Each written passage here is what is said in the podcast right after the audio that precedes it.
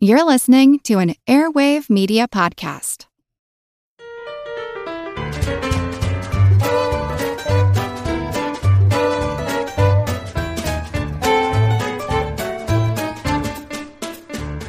Hello, lively, lucky, and loyal listeners. Welcome to Good Job Brain, your weekly quiz show and offbeat trivia podcast. This is episode 118, and I'm your humble host, Karen, and we are your happy and harmonious hosts, hoping to harp about happenings and hullabaloo. Hello, I'm Colin. I'm Dana. And no Chris this week. He is uh, at another video game event peddling his fine wares.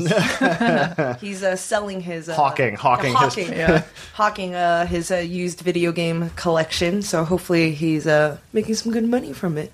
So we did not have a full episode last week. We had a mini-sode.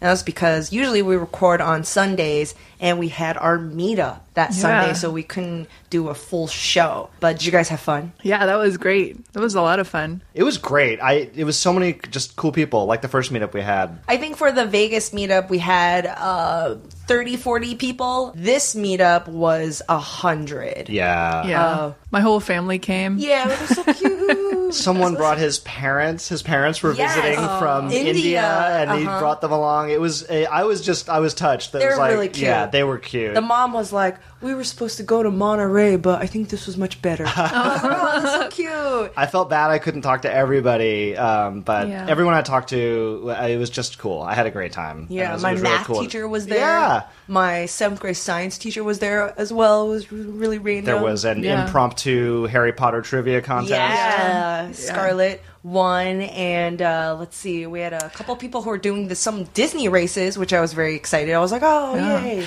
Karen made this awesome poster of a beaver um, looking over its shoulder in a very come hither kind of way, and you stick your arm Into its butt. The, Yeah. pri- the prize hole. The prize to, hole, to yeah. pull out a prize. Yeah. I hope everybody liked that. That was my favorite part. I think that was that was one of the highlights of What the was day. it? You said the people at Kinko's were laughing. I had I ordered that. It was a giant board, and so I didn't know if I was ready or not. So I called FedEx office, aka Kinkos, and I was like.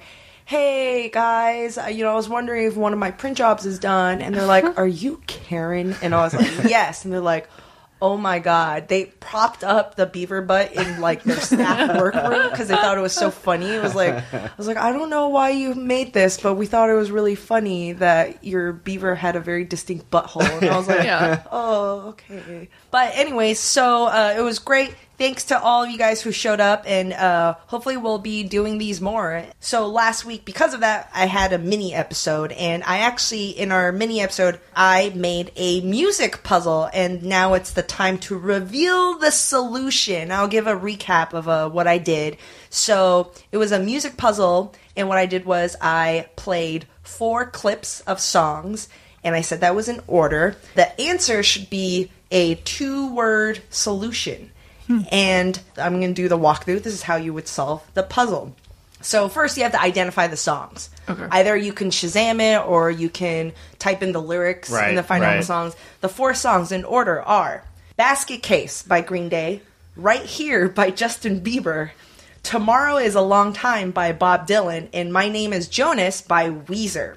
And so I had a couple of hints um, in the episode, and also I posted some hints on, on our site as well. The first hint I said was the fact that I had to triple reference something about the songs using Wikipedia, iTunes, and Amazon. Uh, the second hint was that it's in order, and the third hint was zero equals A. So here's what my triple reference clue uh, came into play. After you identified all the songs, you know, you think, well, what kind of information would those three services provide Right. for the songs? And why would I need three of them to triple check something? And a lot of people got it. It was track length.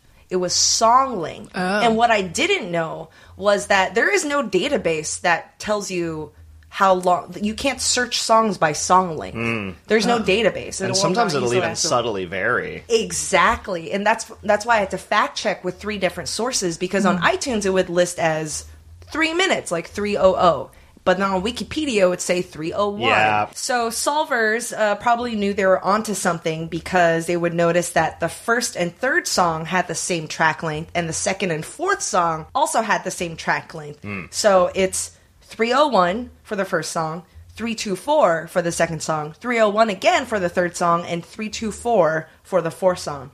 And now this is where the second clue came in play. These songs are in order. So when you write out all the track lengths in order, you get 301, 324, 301, 324. Zero equals A. So oh. then you sub in letters. Zero equals A, one equals B, two equals C, and so mm-hmm. forth. Mm-hmm. So then, you know, 30, that means it's DA. However, some letters are represented by two digits instead of one. Yeah. So N is 13, 1 3. Mm-hmm. Uh, so after decoding, you get dance, dance. and that is the solution. A lot of you guys sent in the correct solution on day one. I think it was just hours after that episode got published, and we already Never got it. underestimate our listeners. Yeah, like I, I was thinking, I was like, man, I, I might have made it too hard, but congrats to you guys, good work. Uh, special congrats to the first twenty five who wrote in with the right answer. You guys all won a prize that I will be sending out. So, so yeah, hope everybody enjoyed that little brain buster. Nice. All right. Without further ado, let's jump into our first general trivia segment Pop Quiz Hot Shot. Here I have a random Trivial Pursuit card Dana versus Colin. you guys have your uh, Morning Zoo radio buzzers. Here we go. Let's answer some questions. Blue Wedge for geography. What Sanskrit greeting means I bow to you? Oh, interesting. Uh, is it namaste? Yes! Oh, Namaste. I never knew what that meant. I thought it was something like aloha because people always say it at the beginning and end of end. a yoga classes. I was like, I don't know. Hello and goodbye. Yeah. Yeah. I bow to you. Very literal. Yeah. So, okay. Pink Wedge for pop culture. What chart topper was sung by a group of musicians who dubbed themselves USA for Africa? Oh, Oh. Colin. Uh, that, that's We Are the World. We are Yeah. the children. that was a good video. It was like a star-studded video, Man. star-studded project. It really, that, I, it's hard to overstate how big a deal that was. At Wasn't the time. Dan Yeah. Aykroyd in it too? Was he? I think, so. It was like there were non- ran- everybody yeah, who it was is like non-singers somewhat were in famous. there. yeah, there were definitely non non musicians. Yeah, singing. it was like Yeah. whoever was famous in that time frame Yeah. was in the video. Yeah. All right, Yellow Wedge. What member of OJ Simpson's dream team said, "If it doesn't fit, you must acquit"? Johnnie Dana. Cochran. Yes. Oh, dream team not. Ye- No. No, his, Oh. his dream legal defense team. Oh, yeah. Oh, legal dream team. All right, Purple Wedge. What fictional pirate goes by the nickname Barbecue and Sea Cook? Fictional pirate. It must be like a food product or something.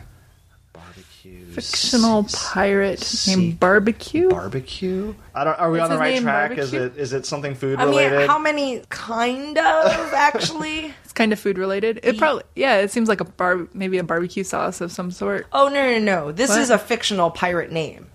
oh, Just name fictional pirates you know. Uh, Captain. I don't. Long Captain John Crunch. Silver. yes, yeah. Long John Silver, okay. which is a name of a chain. Yeah, so I was like, well, yeah. it is kind of food related, Okay. but that's not why. Long right. John Silver. He appears in Robert Louis Stevenson's Treasure Island. Oh, he was originally a cook. Long John Silver was originally a cook. Ah, okay. so right. the fast food franchise is maybe Kind of Is right. on kind point. of yeah. Yeah. yeah. All right, Green Wedge for science. How long does it take a human blood cell to make a complete circuit of the human body? Multiple choice. Okay. Uh-huh. One minute, five minute, or ten minute minutes. This complete circuit of the body. One, five, or ten. Like I'm trying to imagine Uh. how far it moves every time my heart beats. Five five minutes. Incorrect. Ten Oh, minutes. I was gonna say uh, one minute. One minute. Really? Wow, that Isn't does that- that does going seem fast. fast. Yeah, Blood moves, baby. that's nuts. That's fast. All right, last question, Orange Wedge. What brand of sneakers did Sly Stallone? I don't know why I just didn't say Sylvester Stallone. Sorry. They're what, trying to be cool. Yeah. Yeah. What, what what brand of sneakers did Sylvester Stallone wear as he ran up the steps of the Philadelphia Museum of Art in Rocky? Oh man. When he runs up and he's like, "Yeah, Yeah. I did it!" in No the montage. idea. Huh. I've I'll, never watched that movie. I'll, good. I'll guess uh, Adidas. Incorrect. Hmm. Reeboks. It's very iconic. Iconic. Nike? Nike? It is Converse. Converse. Oh, okay, okay. They were high top black Chuck Taylor. That makes so much. It's just so Oh, so yeah. blue collar, so is. Americans. Yeah. Uh, okay, makes sense. Yeah. regular okay. old athletic shoe. All right, all Good right. job, brains. Disclaimer, everybody. Usually, before we record uh, every episode of Good Job Brain, I will down an energy drink. Um, Today, I did not because I Karen, got she calls it her go-go juice. yeah my go-go Yeah. juice. This is why I'm very energetic on the show. But today, I have um, not energy drink, but these are energy chocolates I got called Energems. They're like large M and M's, Yeah. and they come in a box. Three of them equals a, a cup of coffee, and I had four. So I've we'll had see. three. I've had three. Okay, I had we'll one. see how this goes. I feel woozy, a little buzzy. I'm glad I looked up how much caffeine is in each one it's before I just had like a dangerous. handful of them. Yeah. Yeah, Yeah. exactly. Because they're like M and M's. And there's peanut butter, and there's mint, and there's like a normal chocolate one. It's like a large M and m So, just giving everybody a disclaimer. If later in the show we're like, "Whoa," it's because of uh, the caffeinated chocolate that I got.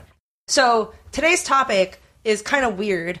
I was inspired a couple of episodes ago. We had a weird headline about people putting live frogs in milk. Yeah. to to to keep the longevity of the milk, I guess, um, and how there is science to back that up. That you know the peptides and whatever awesomeness is on the frog's skin uh, or secretions do actually make milk keep better. So today's episode, I was like, oh, that's pretty interesting. Let's talk about milk and dairy products. We'll, we'll see. I'm not really sure what we're all gonna talk about because it's always a surprise. So this week's topic is gonna be legendary. Oh my god. Get out. Hold on to your teeth. My milkshake brings all the boys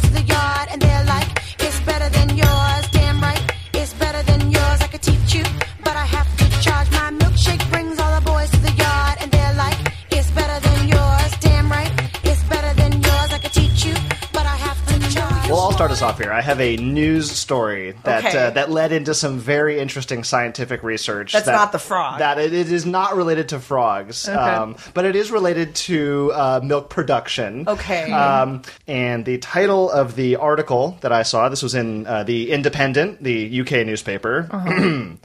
Cows make more milk when listening to slow jams. Oh yeah. Don't we all? Just kidding.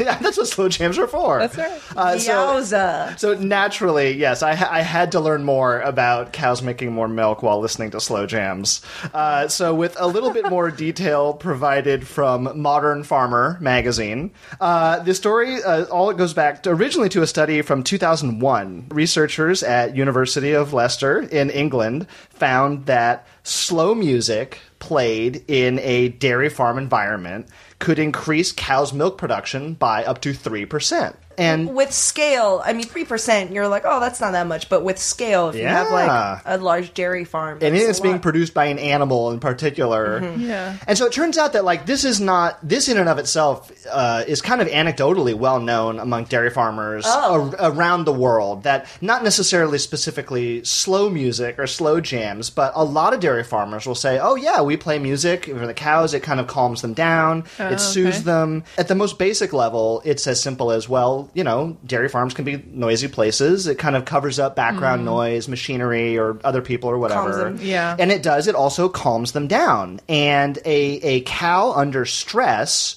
produces less milk. Okay. And and you know mm. dairy farmers understand this. Can kind of see that that music can calm them down. Mm-hmm. But what kind of music is best? Did they try it with this different the- genre? This is the part where they had never really scientifically undertaken a look at what exactly. Holy cow! So I'll jump to the chase here. I uh-huh. think I gave it away in the headline. Slow music turns out to be better, and it kind of makes sense. I mean, Just slow music or slow jams. Yeah, slow jams is a very specific type of music. Yeah. Like that's like Is it like Barry White D'Angelo, Boys yeah. to Men. Yeah. Ex- so I'm so glad you asked. Yes, uh, it's not. As I looked into it, it turns out it's not really slow jams. I think the way that the three of us would call like Okay. a slow jam. It really was just slower music in general, kind of more melodic, a little bit slower, a little bit easygoing, and it, it makes sense. It's more soothing. So the the University of Leicester researchers they tested out a, a, a lot of different songs from different artists. Apparently, REM's Everybody Hurts was cited as a particularly effective song for increasing milk production. Wow, that The cows really are like, sad. yeah, the cows are like, tell me about it. Everybody does hurt. yeah. That was their most cited. Yeah, they also said, I guess, um, Bridge Over Troubled Water. Again, Simon Garfunkel. Highly These are effective.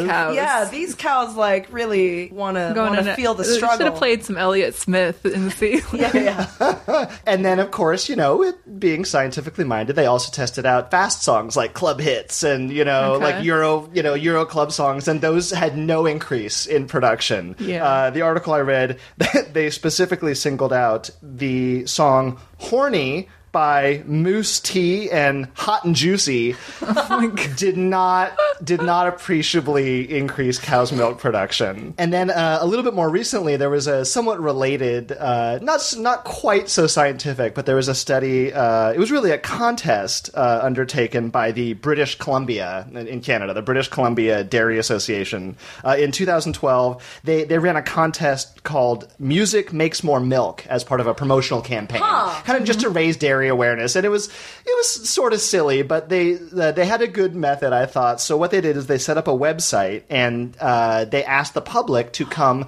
create songs. They had like a little cool. interactive music sequencer with different instrument sets, and you would go on the website, you would create your tune, and the idea is They would create a song that you think is going to be conducive to cows producing more milk. That's pretty Okay. cool.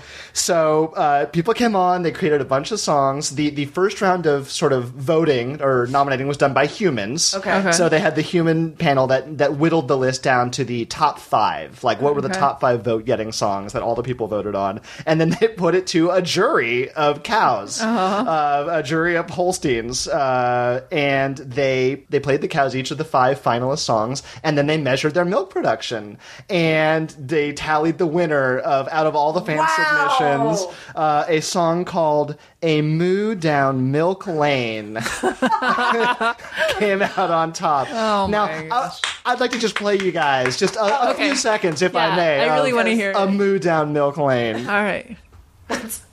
Hopefully, we won't lactate. Yeah. it makes everybody make milk.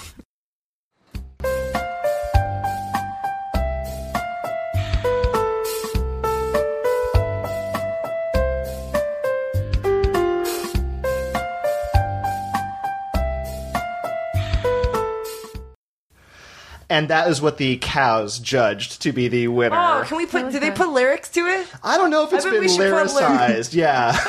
moo moo moo moo moo moo moo. Oh, that's so cute. Yeah. Um, so I it, it kind of opened my eyes that uh, this has been such a uh, researched topic, but it sounds like there's still a lot of room left for experimentation. So listeners. If you are a dairy farmer and play music for your cows, we want to hear what music you play. Yeah. I want to hear if, like, somewhere there's got to be some rebel cow, you know, and she's like, no, I prefer Megadeth, man. Yeah. All right, so I totally didn't realize this until this morning, Colin, when you told me. So, just to prepare everybody, my segment is on breast milk. Okay. All right. Um, some couple of cool stories and facts. But uh, I realized, Colin, you told me today that dairy, the word dairy, is a very specific term. Yeah, I was talking about this with my wife and I, and she's like, "Is breast milk dairy?" And like she had just been looking something. I'm like, hmm. And it turns out no, like dairy has a very specific connotation. Mm-hmm. It's not just anything milk. It's something that's farmed or produced or processed for human consumption, and Yeah. and not not mechanized. That's the wrong word, but there's a process made out of it. Yeah, And, and a function. yeah, yeah. But you know, I was like, well, technically every milk is type of breast milk, to be honest. And and for this section, I'm obviously going to talk about human breast milk. So my first uh, approach to this topic was, uh, I was like, well, okay, you know what? Nipple's a funny word. Where did nipple come from? Oh, yeah. It is a funny word. Yeah. I Agree. Agree. yes. It is. I don't know if it's because I don't know if it's because the nipple body part is funny or giggle worthy, but the word nipple f- sounds funny. It really does. Stipple is funny too. Stipple is Stipple, funny. Yeah, stipple. Yeah. Nozzle. is Dimple. Yeah. Yeah. Yeah. Um, it's a weird sounding word. I just kind of in the back of my head, I thought it was like something with nipping, you know, uh, like biting or you know, Interesting. puppies nip. Or Hmm. Yeah, I was like, I never- I oh, never I thought never about thought it. Yeah. Maybe it's because babies nip when when they're drinking milk. Okay. Is that where it came from? It's not nipple. Uh, Uh-huh. The old version of the word spelled N Y P P E L L. Nipel. Nipel. Nipel. It's an old word from like the 1500s. Uh-huh. And um, it was probably a diminutive term of neb, which means bill or beak or snout or any body protrusion. So neb. So a small neb, nipple, your little nipple, nu- your little nubbin. nub. Yeah. Um, I was like, oh, okay, that makes sense. And uh, here's a fun fact: the slang term back in the 16th century for a woman's nipples was cherylets. That sounds so much classier. It does. like little cherries, cherylets. I thought that was very funny. Hmm, that is funny. That was cute. So do with that what you will. Yeah. Diving into the world of breast milk, I found this headline, which I thought was fantastic. It says, Gene doctors milk mice yield human breast milk protein. I just imagine a tiny little like milking machine with mice hooked up to It it. is exactly that. Here's some context. It's not like they just decide to, to milk mice. just for the fun of it. Yeah. Um, there's a experimental farm in Russia, and this is from uh, the National Geographic. There is a protein called lactoferrin that uh, breastfeeding women, human humans, Human women. yeah, human women Sure. make, and it and it protects babies from viruses and bacteria while the infant's immune systems are still developing. So this protein is really key to nourishing um, newborn babies. And so the aim and the goal of this research is to extract lactoferrin from milk and use that protein to use in baby formula. So it's not like we're going to feed our babies mice milk. Okay. Like Okay. they're Okay. trying to mass produce or or get more of this lactoferrin uh, from different sources other than humans uh, to hopefully incorporate into baby formulas. And so this is the difference between how much lactoferrin human makes and mice make. So so breastfeeding human mothers typically produce five grams of lactoferrin per liter.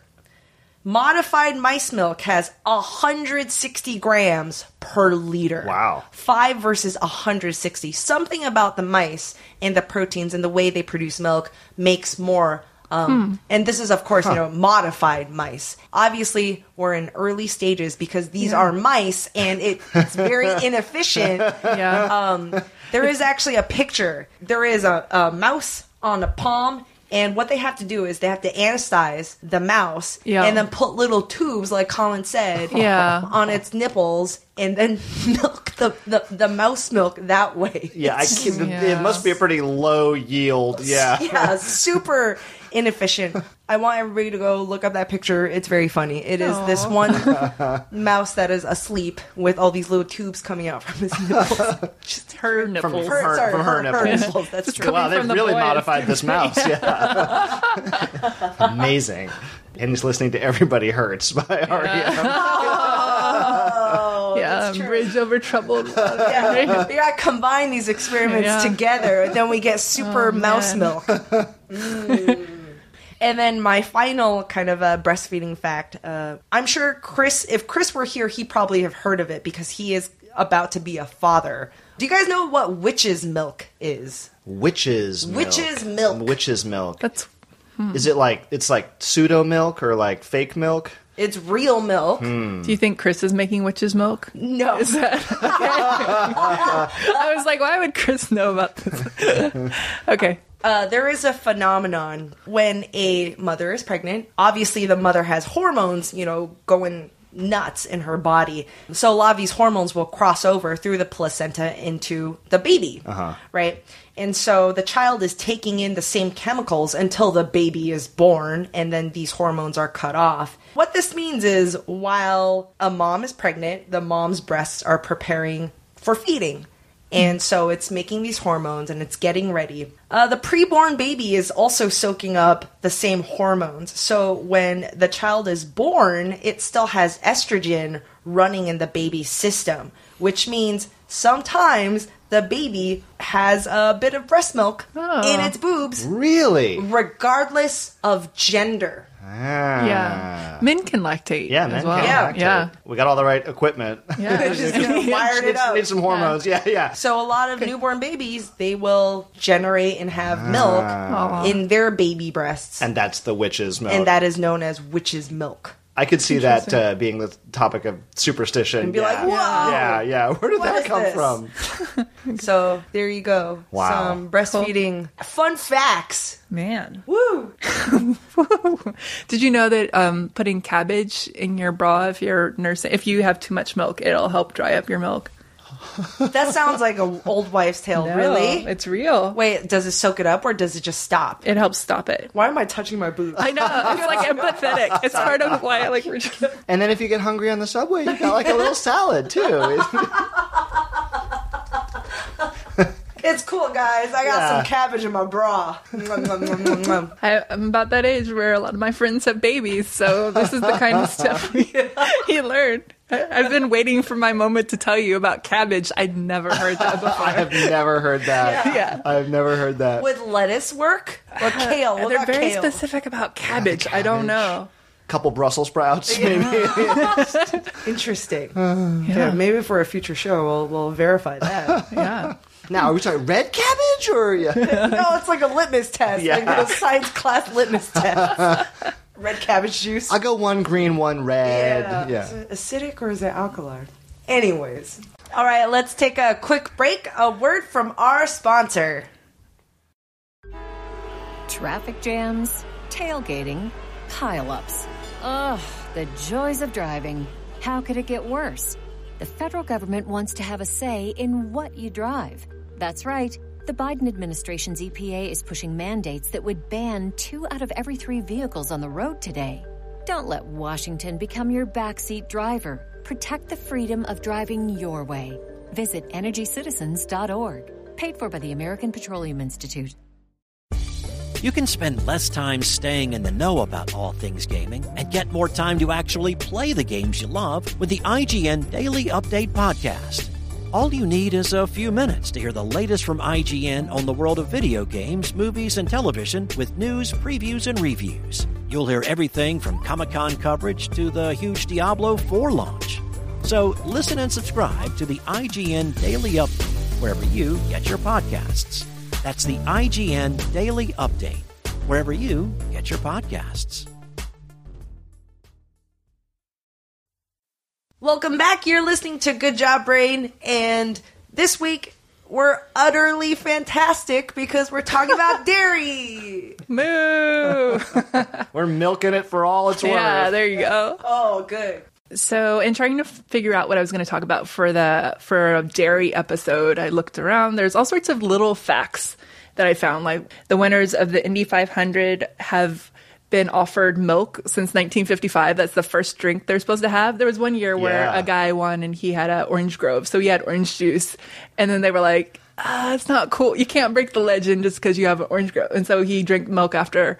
I don't know if he drank it immediately after because orange juice and Orange milk juice and be- milk back to back, not good. Wait, gross. is so it's tradition that all the winners drink milk? Yeah. Yeah, Is there- it a photo op thing? Yeah, it is, and the cameras are all there. now. And sometimes they'll like pour it over their heads, and they'll yeah. But it's because um, there was a racer in the 30s who would always request buttermilk at the end, Oh, and people, the milk, uh, the dairy, the local dairy, didn't know that it was buttermilk specifically, so they were sending milk because this guy won like three times in a row, and so they were like, "Oh, you should have milk just like this guy," and it ah. became a, thing. tradition. It's the tradition now. Ah. I'm pretty sure what they do. I've seen this on some sports sites before. Is they they ask all the drivers ahead of time, "What's your milk preference?" in case you win. So they have this like master Yeah. spreadsheet of this guy likes whole milk, this guy oh, likes likes low non-fat, fat, this guy likes low fat, this guy likes buttermilk. Yeah, what about chocolate milk? Has anybody drink chocolate milk? Yeah, that's a good question. Uh, Wikipedia did not list that as one of the options for Oh, milk, but that would be a good twist. It's still milk. Yeah. So it should be okay. What if someone is lactose intolerant? That seems a little. yeah, they wouldn't give you soy milk. This is like a local dairy. Is, Yeah. Okay. They just mix up some Elmer's glue and water.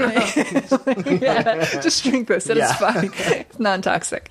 Another one was Louis Pasteur, the the man who kind of discovered pasteurization. How do you process milk to kill the bacteria in it that would hurt people? Figured out about pasteurization or discovered pasteurization when he was um, working on figuring out why beetroot wine was going bad.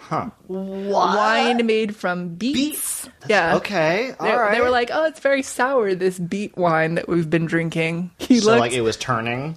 yeah, and so he looked and he realized that there were microbes that um, microbes in the bad wine that are the same microbes that are in, in, in a lot of kinds of vinegar. What if we heat it at a certain temperature for a certain amount of off? time? And so we figured out pasteurization, and then they applied that to milk because milk was a big transmitter of TB for a while. Oh yeah. Then another tidbit I saw about Monterey Jack cheese. So it's named for Monterey, California, the place. that there were Franciscan uh, monks Okay. who figured out how to make this soft white kind of cheese. I love hard. Monterey Jack. It's delicious. I love Jack cheese. Jack is named for a guy from Monterey who bought basically the whole town and was a terrible landlord and he owned all all the dairies. His name was David Jack. Wait, Jack was his last name. Jack was his last name. Monterey Jack cheese. He he had a bunch of dairies, so he named the cheese after himself, and then it kind of just became Monterey Jack cheese. He was an a hole. He was a, he's a worst landlord. He must he was very exploitative. He was taking advantage of people during the the land dispute stuff with with Mexico and Spain and California. And yeah. the cheese is named after him. The cheese is named after him. I Still don't- delicious. I don't think I, I, I, or I definitely did not know it was his last name. I assumed it was like Moner- dude- Monterey Jack Carlson or Monterey Yeah. Jack Rodriguez or something, but it's no, David Jack. he was Scottish. Monterey wow. Jack. Yeah. Monterey. So when you're eating Monterey Jack cheese, namesake of an a hole. yeah. And then other interesting thing I saw about dairy was in uh, Milwaukee, in Wa- Milwaukee, Wisconsin. They have really cold winters. They're also a huge cheese uh, Oh, yeah. producer Yeah. in America. So now they're experimenting with spreading cheese brine in the streets to help melt the snow because cheese brine has a lower freezing point than um, salt brine, and it also also really cheap because they have a ton of cheese brine left over. Oh, I see. So- So, it's just like the salt water they have. The cheese Yeah. gets soaked in, but usually they just throw it out. yeah, they would just throw it out, but they're like, oh, maybe we can use this. It's maybe better for the environment. Mozzarella and provolone are the best. Okay, apparently, the all brine from right. those cheese. Yeah. So does that mean your the whole street smells like cheese? Uh, a little bit. Not not a lot, but a little bit. And I was like, oh, what about the mice? Did you know mice do not really like cheese? Oh. that was another thing I found Cartoons out. have been lying to me. They have been lying. Yeah, mice like sweet things or oats or grains. That's what they really want. And I was looking around and people are like peanut butter. Mice oh, yeah, will go I've heard- crazy for peanut, butter. butter. Yeah, yeah. Cheese, not so much. If there are other things that are like in the oats or fruit region of food, like they'll go for that. They don't really want cheese. This maybe came from medieval times. Sorry, I did a lot of cheese research. fell, fell down the cheese hole. I fell down a cheese, hole. During medieval times, maybe cheese was the only food that mice could get to because the meat was salted and hanging, and then the oats were in glass jars. And so, like, the only other food that people would see mice eating was cheese. And it was like, cheese or starve. And so it kind of just. Now it's just like, what are you gonna do? Yeah. It's like I read that um, cats don't drink milk. I mean, cats like milk. Milk tastes good to Yeah. animals, but usually it's not good to give milk to cats because Yeah. they are lactose intolerant, like many animals Mm-hmm. in the world are. They like the taste, but they're not going to like how it feels afterwards. Right, So- right. I don't know know. what to believe in I anymore. know. know. I don't. Boom. Mic drop. That's Cheese all drop. of the things I learned about cheese and milk today. Hello, everyone. You may recognize me as Gabby from the History of Everything podcast. And my name is Brenna, and you don't recognize me from anything yet. Together, we're two scientists who explore all of the weird little questions and conspiracies of the universe in our new podcast, Mystery of Everything. Everything has an explanation, We hope. but that is what we're here to figure out. We will dive into the science behind many popular conspiracy theories, such as vaccines causing autism, flat earth theory, and was the moon landing fake? And if so, why the heck would anyone even do that? But it's not just conspiracies. There's a lot of cool mysteries that we will attempt to use science to explain, such as near death experiences, what made the Vikings go berserk, and can I control my co host with MK Ultra? Wait, what? anyway, make sure to check out the Mystery of Everything podcast everywhere where you find your podcasts. And we have one last segment. Colin, what you got? All right, let me ask you guys a question. Do you know what a gable top carton is? Oh, it's a milk carton. yeah? It is the specific name for the shape of the classic square milk carton. It's Oh, called the a paper? Yep, with the little angled, and you fold it back. It's called Mm-hmm. a gable top, like a gable on a house. Oh, okay. It looks like a roof on the house. Okay, that makes sense. Yeah. And so I- I got really interested thinking about this because, you know, you go to the store, get a container of water, it's usually round. You get a container of beer, usually round. Can of soda, wine mm-hmm. bottle. Like so many of our liquids are round, but milk. For many, Yeah. many, many parts of the world, and, and especially in the U.S., never is thought of that. And you know, in the last few years, like you get juices and orange juice and stuff in square cartons, but for the longest time, this was just the province of milk, that classic square shape. So it's it's it's really interesting to me, like the history of milk packaging. In a lot of ways, is kind of a, a microcosm of our changing views on hygiene and sanitation and automation and uh, industrialization. Let's just lay out some facts here. Uh, Americans drink a lot of milk. America, America, we like milk, and we always have. Like going back, and you know, we're not the only country. Early on, you know, if you lived on a farm, obviously a farm with cows, that is, it's a lot easier to get your own milk. Um, you know, going way back, even to the earliest days of cities, the further you get away from the farm, you need someone, you need milk. You have to find a way to get milk. And that's why, you know, the occupation of milkman is one of the oldest occupations in modern society. It's not the oldest profession. Hey now. Uh, but you know the the original milkman is maybe not what you think of when you kind of picture the classic you know milkman carrying the bottles of Yeah, milk. with that shirt. yeah, and the, shirt. bow tie, Yep. and the little hat. Yep, yep. It's very fifties. As late as as late as like the late 1800s, you know, here in the states, the the milkman was the guy who drove around a wagon, came through to the neighborhoods, and carried the milk in big buckets, like those large size, you know, milk cans that you would see. That they Okay. weren't in individual packages. You know, he would come up, pull up at the curb, whatever, and you would come out to him, pay him, and you would oh. have your own container. And the milkman would ladle out the milk to you into your That's container. why people got TB. you would pay for what you got, and And no refrigeration He would in the go trunk, on his way. I assume. Maybe Well- it's cottage cheese by the time it gets to you. certainly not as much refrigeration as they have now. But yeah, you get your warm milk ladled out to you, and you know, pay pay as you go. All right. And this was mostly fine, but yeah, as you say, Dana, there were a lot of disease vectors uh, sourced to milk and sort of this, you know, communal aspect of it. So in 1884, in Potsdam, New York, there was one Dr. Henry Thatcher, and uh, he was out about the town one day, and he noticed the milkman uh, coming up to the side of the street to do a delivery. So the milkman wagon pulls up, and as the milkman's busy with a customer, uh, Henry Thatcher notices a little girl. She dropped her doll, like her rag doll, into the can of milk. And so the milkman kind of, you know, fishes it out. He's oh, here's your doll, little girl, you know, and then just goes on about his business, goes on to live finishing his rounds. gross. That was the well. The thing is, he got caught that time, but like, who knows what else? Exactly. Whoops! Dropped a dead rat. Yep, like, yep, yep. Just Here- ladle it out. Yeah, on this little go. rag doll. Who knows what you know? Where? Who knows where that A thing little has been. kid has been hanging out with that. I think fair to say Henry Thatcher's reaction was essentially. Ew. Ew.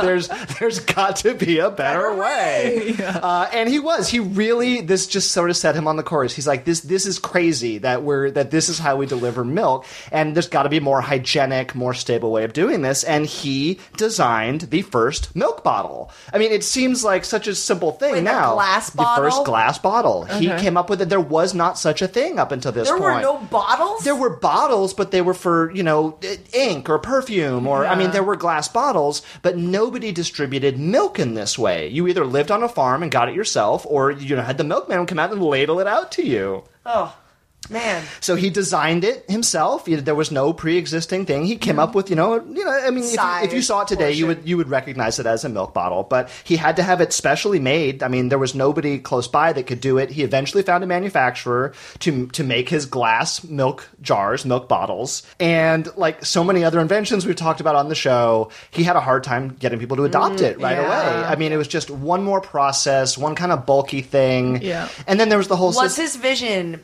the milkman would distribute the milk in the bottle, or that the bottles are given out to uh, families and people who live in the cities and have them catch the milk? That's a good question. No, his idea was like he would deal with the, the, the dairy farms and the milk dealers. So he would go to the milk dealer and say, "Here, I'll sell you X number of bottles." You put the milk in and in. you sell the milk Yeah. in it, and you, you know, Got presumably Yeah. raise your rates a little bit to offset the cost. He also wanted some royalties for it, Got it. Um, and it was a tough sell at first. He had he had a tough time getting some of the some of his first customers. Um, and you know, I mean, to be honest, his earliest earliest designs, it sound, they weren't quite perfected yet. You know, they had like wooden plugs, and so they leaked a little bit. You know, no one was really sure like the ideal way to transport them. Yeah. he had one customer who, but you know, he spilled so much milk that he had to go back to his, uh, you know, he had to go back and refill them again. Uh, one of his initial customers uh, wrote him a letter and said. My dear doctor, you must think a man is a fool to be driving around the streets with milk in glass bottles. It is a failure and will never amount to anything. Hey, Well, I can see that though. You got to have the holder. the bad milk bottle roads. Yeah, holder, you need the yeah. tray. You need the Yeah. tray, and you know, as actually the the lid was a big improvement. He finally settled on uh, before too long. It was like just like a, a, a paper disc, like a little waxed paper disc. They'd stick inside the lip of the bottle, and so yeah, it did eventually catch on once he kind of got the design perfected and realized, like you know, as we're getting a little bit more modernizing, you know, moving into the 1900s, people kind of liked the idea of a glass bottle. It it, Yeah. it seemed more sanitary because it was more sanitary. Yeah. But by the 1950s, it was the square wax carton started to take over. It makes sense why, if you're, you know, a milk dealer, like it's lighter, it's cheaper. Uh, if if it drops, it's not going to break and shatter and get glass all over the place. Uh, but the first the first milk square milk cartons had some problems. The first problem was they were they were hand folded, hand glued. You know, they were coated in paraffin wax. Yeah. And related to this, the other problem was they would deliver them to the milk dealers and the dairy farmers pre pre made. So they were already formed. You just had to put the milk in and then seal them up. And you can imagine, like that takes up a lot of space to Yeah, have it's all all these air. cartons. It's right, cartons of it's air. all a wasted space and slow. So of course, leave it to another industrious American. Uh, John Van Wormer had the patent on what we would recognize now as uh, the, the the the forerunner to the modern square milk carton. He called it the Pure Pack. P A K, of course. Uh, and he solved the two main problems. One is that he had developed machinery to assemble and fold the, the cartons together. And he struck, struck on the idea of I'll deliver them flat. You know, mm. the same way like at a pizzeria, they've got all the boxes flat and they'll fold them, you know, a little bit at a time. And it that really solved the problem. You know, this was like, you know, the late 20s uh, when he kind of came up with this process. Hmm. By the 1950s, he was making 20 million cartons a day. Wow. Oh, Okay. Yeah. Probably, probably a lot of money a as lot well. of money. Oh as yeah, well. yes, yes, yeah, and and that was really kind of the big switch over from hmm. glass bottles. And you know, I mean, we've talked about on the show like kind of the rise of supermarkets that played a part as well.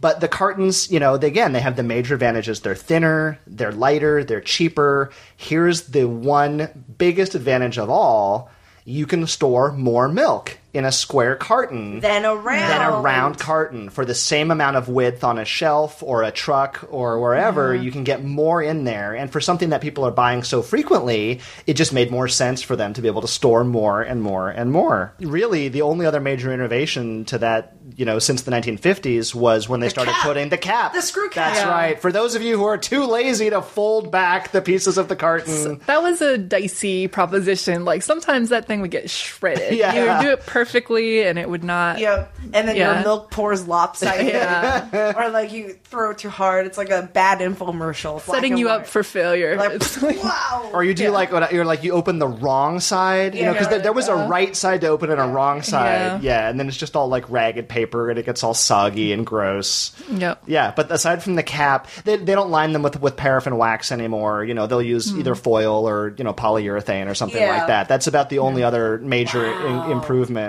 Yeah, They took the pictures off of them. the kids. Oh, do they? They don't do that anymore. They don't do that anymore Oh, the missing children Yeah. awards, really? because now there are better ways to find out. The internet. Like, yes, Yeah. because the internet. Yeah. yeah.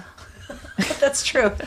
So that's our episode, our dairy episode. I know we just skimmed the surface of the world of dairy. Uh, obviously, we talk about food a lot on Yeah. the show, so Yes. it'll, it'll come back up uh, whether we're talking about butter or yogurt, or we talked about yogurt before. We talked about Yeah. yogurt shampoo. We have, we have, Yep, and the yep. buttermilk. Yeah, Buttermilk shampoo as well, yeah. Who knew that there'd be dairy connections in our bathroom episode?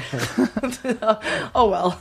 Thank you guys for joining me, and thank you guys, listeners, for listening in. Hope you learned a lot about cheese, about slow jams, about uh, how how to milk mice. Yeah. And you can find our show on iTunes, on Stitcher, on SoundCloud, and on our website, goodjobbrain.com. Thanks to our sponsor, Audible. And we'll see you guys next week. Bye.